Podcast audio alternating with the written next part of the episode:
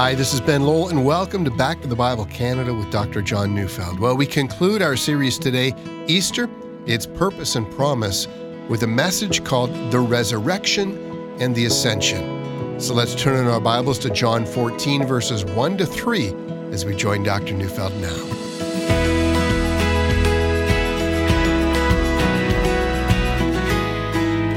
I wonder if you've ever thought about what a prime minister or a president does every day. Well, I guess they govern, we know that, but how many meetings and how do they enact decisions and how do they implement their agenda? Have you ever wondered what Jesus is doing right now? Well, we know that after his resurrection, he was on earth for 40 days, and Matthew records meeting with the disciples and giving them the Great Commission. Luke records meeting with the Emmaus disciples as well as meeting with the rest of the disciples. And Luke says that during that time, he opened their minds to understand the Scripture. John records most of the post-resurrection appearances, and these, of course, include appearing with Mary Magdalene, with the disciples in the upper room, and then next to help settle the doubts of Thomas, as well as that long conversation between Jesus and Peter, the one that we know when he continually asks Peter whether he loves him. And Paul in 1 Corinthians 15 says that he appeared to more than 500 at one time, and he also spent time with his own half-brother James. Now, as I read these accounts, it seems to me that Jesus was making sure that everyone was clear on all of the account, that he had risen from the dead, they knew what the Scripture said, they knew what their mission was to be, they knew they were to stay in Jerusalem until the Holy Spirit came upon them. And so I'm assuming it was a very active time in the ministry of Jesus. And when Luke begins the book of Acts, he records Jesus' response to one of the questions of the disciples. Is this the time you will restore the kingdom to Israel? And with that, Jesus tells them not to become fascinated with the actual timeline of future events. This is not helpful, and he makes it clear that this information has not been revealed to them, nor will it be. The Father has fixed these dates, and their focus needs to be elsewhere. They are to wait for the coming of the Holy Spirit, and with that, they will be launched into a worldwide mission to spread the gospel. Keep on focus, he says. Don't get distracted. Your mission will take you eventually to the very ends of the earth. Luke then records what happened next, and that's in Acts 1, 9 to 11. And when he had said these things, as they were looking on, he was lifted up, and a cloud took him out of their sight.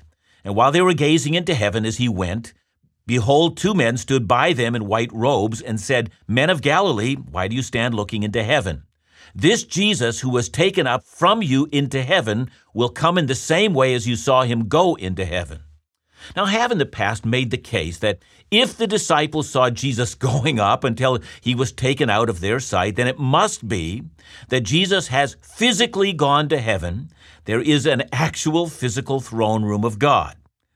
But what has he been doing since? Well, we do know that Jesus appeared to Saul of Tarsus on the road to Damascus. We also know that for 3 years, the risen Jesus mentored Saul, so that what Paul wrote comes directly out of his having been mentored by Jesus.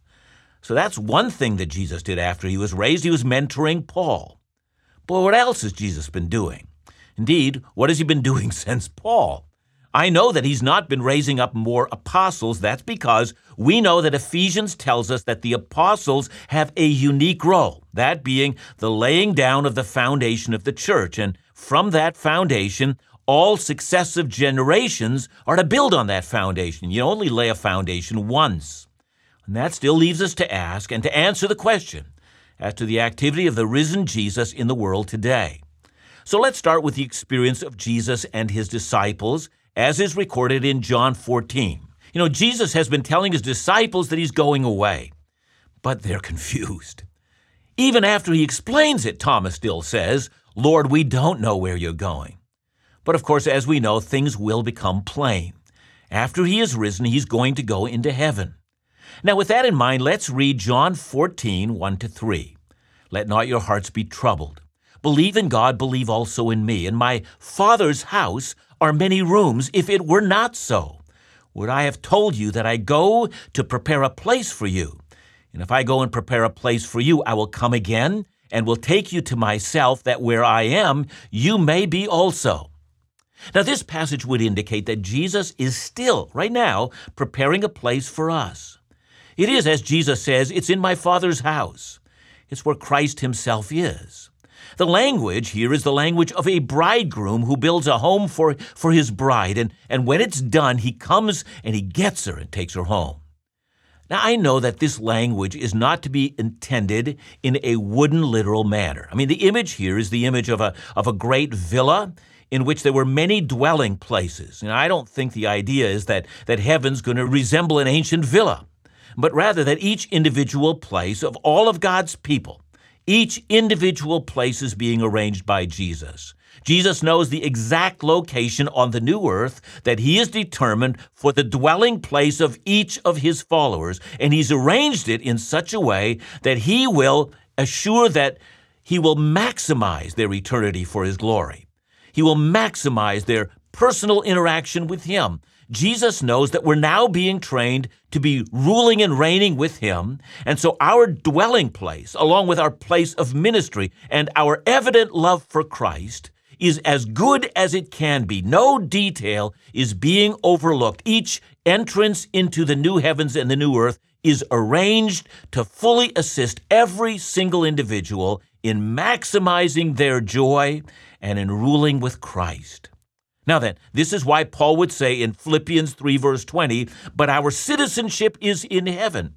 And this is also why it's common now for believers, when they talk about going to heaven, to talk about going home. Yeah, I have a memory of staying in a retreat center, and my ministry assistant had arranged things for Kathy and I. It's like she had noticed every single detail of our lives. You know, I can't have sugar, and so all the snacks that were left in our room were sugar-free. You know, all the details for both Kathy and I had been thought of in advance. I was just amazed. I think that's what Jesus is doing right now. All right, we know he's preparing a place for us, but what else? Well, let's look at an important passage in the book of Hebrews that gives a hint of Jesus' activities. It's Hebrews 7, 24 to 25. Now, the wider context of that passage is comparing Jesus to Melchizedek, who was a priest of God. Jesus, this passage tells us, holds a permanent priesthood. Now to verses 24 and 25. He holds his priesthood permanently because he continues forever. Consequently, he is able to save to the uttermost those who draw near to God through him, since he always lives to make intercession for them. Listen, right now, Jesus functions as our high priest. The priests in the Old Testament had a number of functions, but their chief function was to lead people into the presence of God. And that's what Jesus is doing today. You know, when Hebrews says he saves his people to the uttermost, it means he saves them in the most complete way possible. He never loses his own. He assures their salvation is permanent. And, says Hebrews, he accomplishes this as and because he intercedes for us. That is, Jesus is constantly, never ceasing, as he pleads for his own before the throne of his Father. We have something very similar to that in 1 John 2, verse 1. John writes, "My little children, I am writing these things to you so that you may not sin. But if anyone does sin, we have an advocate with the Father, Jesus Christ the righteous." Now, many have pointed out that the role of an advocate is the role of a lawyer, someone who makes his case for us. So think of it this way. You have an accuser who is Satan. He notices all your sins. He notices your broken promises, your missed opportunities, and the times you've tried to hide your sins, even from God. And it is not as if Jesus stands up as our lawyer and says, well, look, there are mitigating circumstances. John's trying his best, and he's not perfect, but as a whole, he's been doing better than most and probably even better than expected, and, you got to give him some time in his spiritual development. No, this is not how our lawyer pleads our case for us. If that were the case, your advocate would lose your case. Look at the next verse in 1 John 2, and here we're looking at verse 2. John says he is the propitiation for our sins. So his wounds, borne for our salvation, plead for us. With every sin that you and I commit, we should rightfully be condemned every single day we live. And yet, Jesus, our advocate, approaches the throne of perfect righteousness and pleads our case by saying, I died for that sin as well. I suffered for that one as I hung on the cross. I bled and I poured out my sin and was punished for that sin as well. You know, as Bob Coughlin wrote, I know that while in heaven he stands, no tongue can bid me thence depart. While my advocate pleads my case before the Father, I can't be banished from his throne. So what do you think? Doesn't that truth want to make you be more holy? I know that such love wants to make me run from all my sin.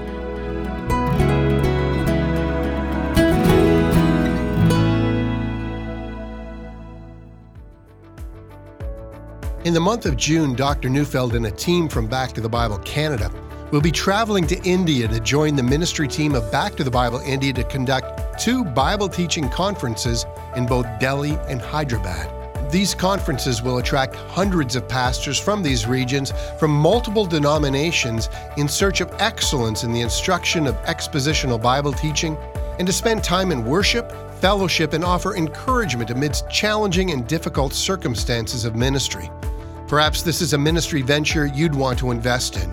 Your gift towards Back to the Bible Canada's international ministries would mean so much in support of this conference, the development and encouragement of pastors in these regions, and the airing of ongoing Bible teaching programs in Asia. To offer your support, call us today at 1-800-663-2425 or visit backtothebible.ca.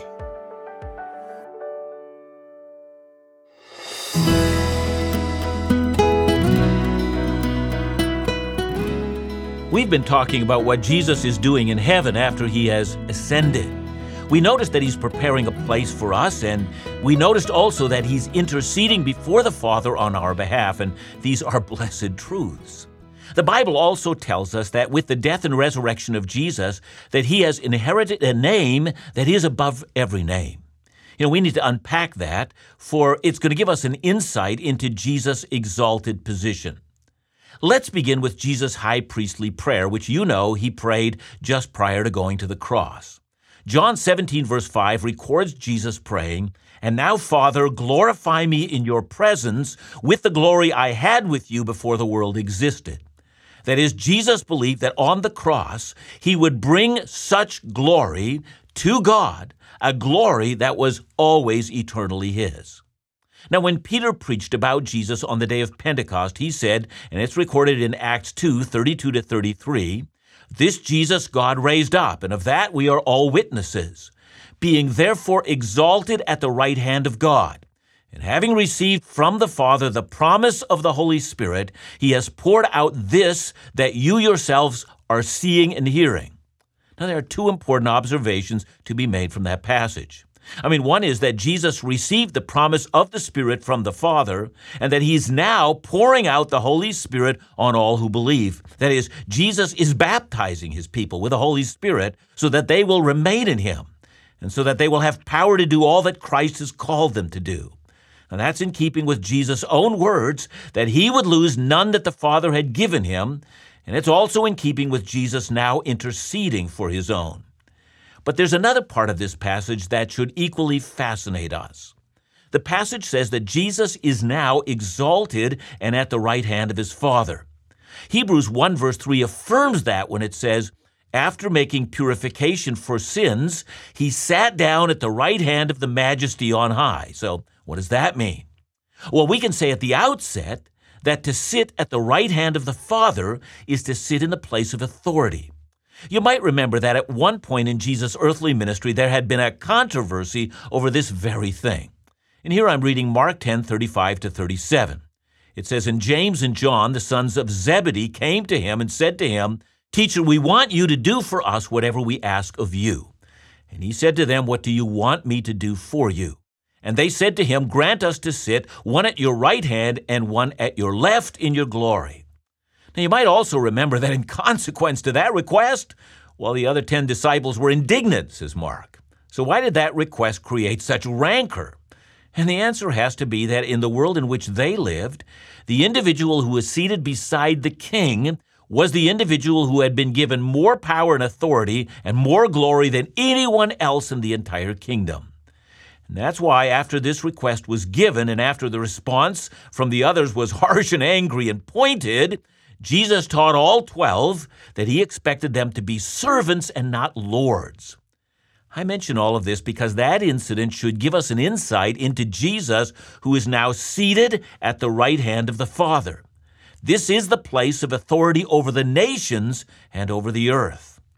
But I know that we still might be confused, and that's because we might ask a rather obvious question. Didn't Jesus have that kind of authority before he became a man, and before he died for our sins, and before he was raised?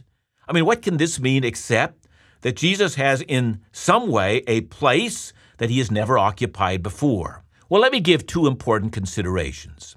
The first comes from Philippians 2, verses 9 to 11. It says, "Therefore God has highly exalted him and bestowed on him the name that is above every name, so that at the name of Jesus every knee should bow in heaven and on earth and under the earth, and every tongue confess that Jesus Christ is Lord, to the glory of the Father." Now again, we might say, well, Jesus was highly exalted before the cross and the resurrection. Well, yes, of course he was, for he was always very God of very God. But please notice that with his redemptive work, Jesus has become the name that every creature confesses. Prior to his redemptive work, the name Jesus was not known to the creation. Now, it is the name that determines the destiny of every single being. Now, with that in mind, let's go to Revelation 5. The scene in that chapter is a drama that takes place before the throne room of heaven. John has described the glory of the throne and the one seated upon it. That was back in chapter 4, but in chapter 5, the one seated on the throne has a scroll in his hand. The scroll contains the destiny of this earth, the destiny of every single human being, the outworking of the purposes of God, that is, the way in which God the Father has determined that the earth will eventually be filled with his glory. Then a call goes out in heaven: who is worthy to open the scroll and break its seals? That is, who is worthy to put God's purposes for the creation into effect? It might also be asked, who is worthy to sit at the Father's right hand in the place of divine authority and to execute all the plans of the Father? And then, of course, according to Revelation 5, the word is given. The only one worthy to open the scroll is the Lion of the tribe of Judah. This is a reference to the Messiah. And then says John, "The Lion of Judah was the Lamb that was slain and was ransomed a people for God from all the nations of the earth." That's what it means for Jesus to take his place at the Father's right hand. And that's also what Jesus is doing right now. He is directing all the affairs of the universe as well as the affairs of the earth, so that, in the end, the earth will be filled with the glory of the Lord as the waters cover the sea. And in the end, every single believer will come home. It's wonderfully comforting for believers to know that even while the world seems constantly changing and constantly uncertain and even constantly on the verge of catastrophe, that Jesus is seated at the right hand of the Father, ensuring that the gospel is preached to the ends of the earth and that history is moving forward to the day when Christ returns and all evil is defeated. This then moves us to application. During these last 2 weeks, I've been speaking about the significance both of the cross and of the resurrection of our Lord. And from these studies, it should be plain to every one of us that the Easter season is the central season to our faith. It is, in my way of thinking, a great tragedy that many North American Christians have allowed Christmas rather than Easter to be the highlight of the year's celebrations. This simply belies the central tenets of our faith. Look, while we do not deny the importance of the Incarnation, that God in his mercy entered into his creation and as a man humbled himself to be born of Mary in a barn, and so became the Word made flesh who dwells among us. That's glorious and beautiful. But this is but the foundation of the story. Easter is the story. Indeed, Easter is the fulfillment of all of Scripture. Easter is the reason why we can be assured of our salvation. Easter is the basis for our faith. Easter is the fulfillment of our faith. Nothing but nothing even comes close to being compared to the importance of Easter. And I long for a day when our yearly celebration of our faith, that is Easter, is restored to a time of celebration that captures the heart of the Christian community and replaces Christmas as the highlight of the year. But as I have now completed this series on the cross and the resurrection, I'm also reminded of all the points of application. At Easter time, I'm reminded that my sins have been covered in His blood. I'm reminded that I not only desperately need a Savior, but I'm reminded that I have a Savior. I'm reminded that the righteous Father is no longer angry with me, but that His anger has been propitiated on the cross of our Lord. I'm reminded that Satan's grip on me has been smashed, and that the forces of darkness have been defeated, and that they have been publicly humiliated, and that Christ has made a showcase of them. Oh, how glorious! I'm also reminded that my faith doesn't rest on my deeply held beliefs, but rather on the objective ground of an empty tomb. I'm reminded that I'm united with Jesus in His death and His resurrection. I'm reminded that I'm not the child of despair and defeat. I am the child of Christ, and therefore I have hope, even when I face my own death or whatever difficulties lie before me. I'm reminded that the resurrection life of Jesus lives in me right now. I'm reminded that right now Christ is interceding for me. Right now He's preparing my eternal dwelling place. Right now He's assuring that I will be faithful in the ministry that He has assigned to me. This is Easter. This is the application of Easter. This is what I believe, and this is what we all believe who have come to know Christ. And this is why Easter is the highlight of our year. Let's celebrate.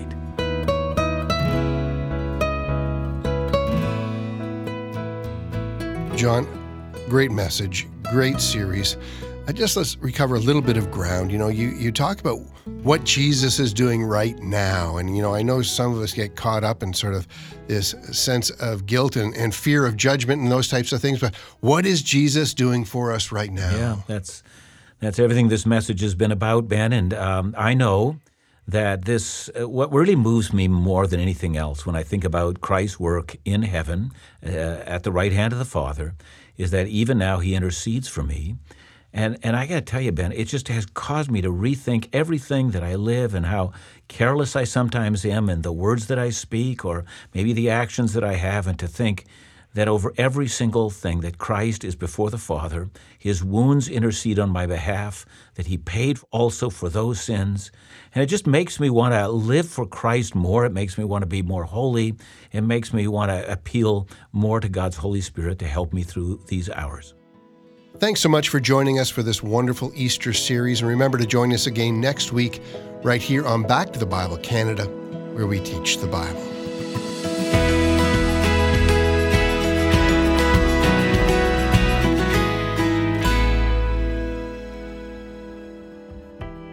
The Gospel of John challenges a new generation to re-examine what it means to live in genuine faith, to live based on the truths Jesus taught.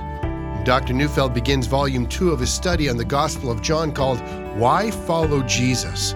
It calls us to examine our hearts and to ask, why should I follow Jesus?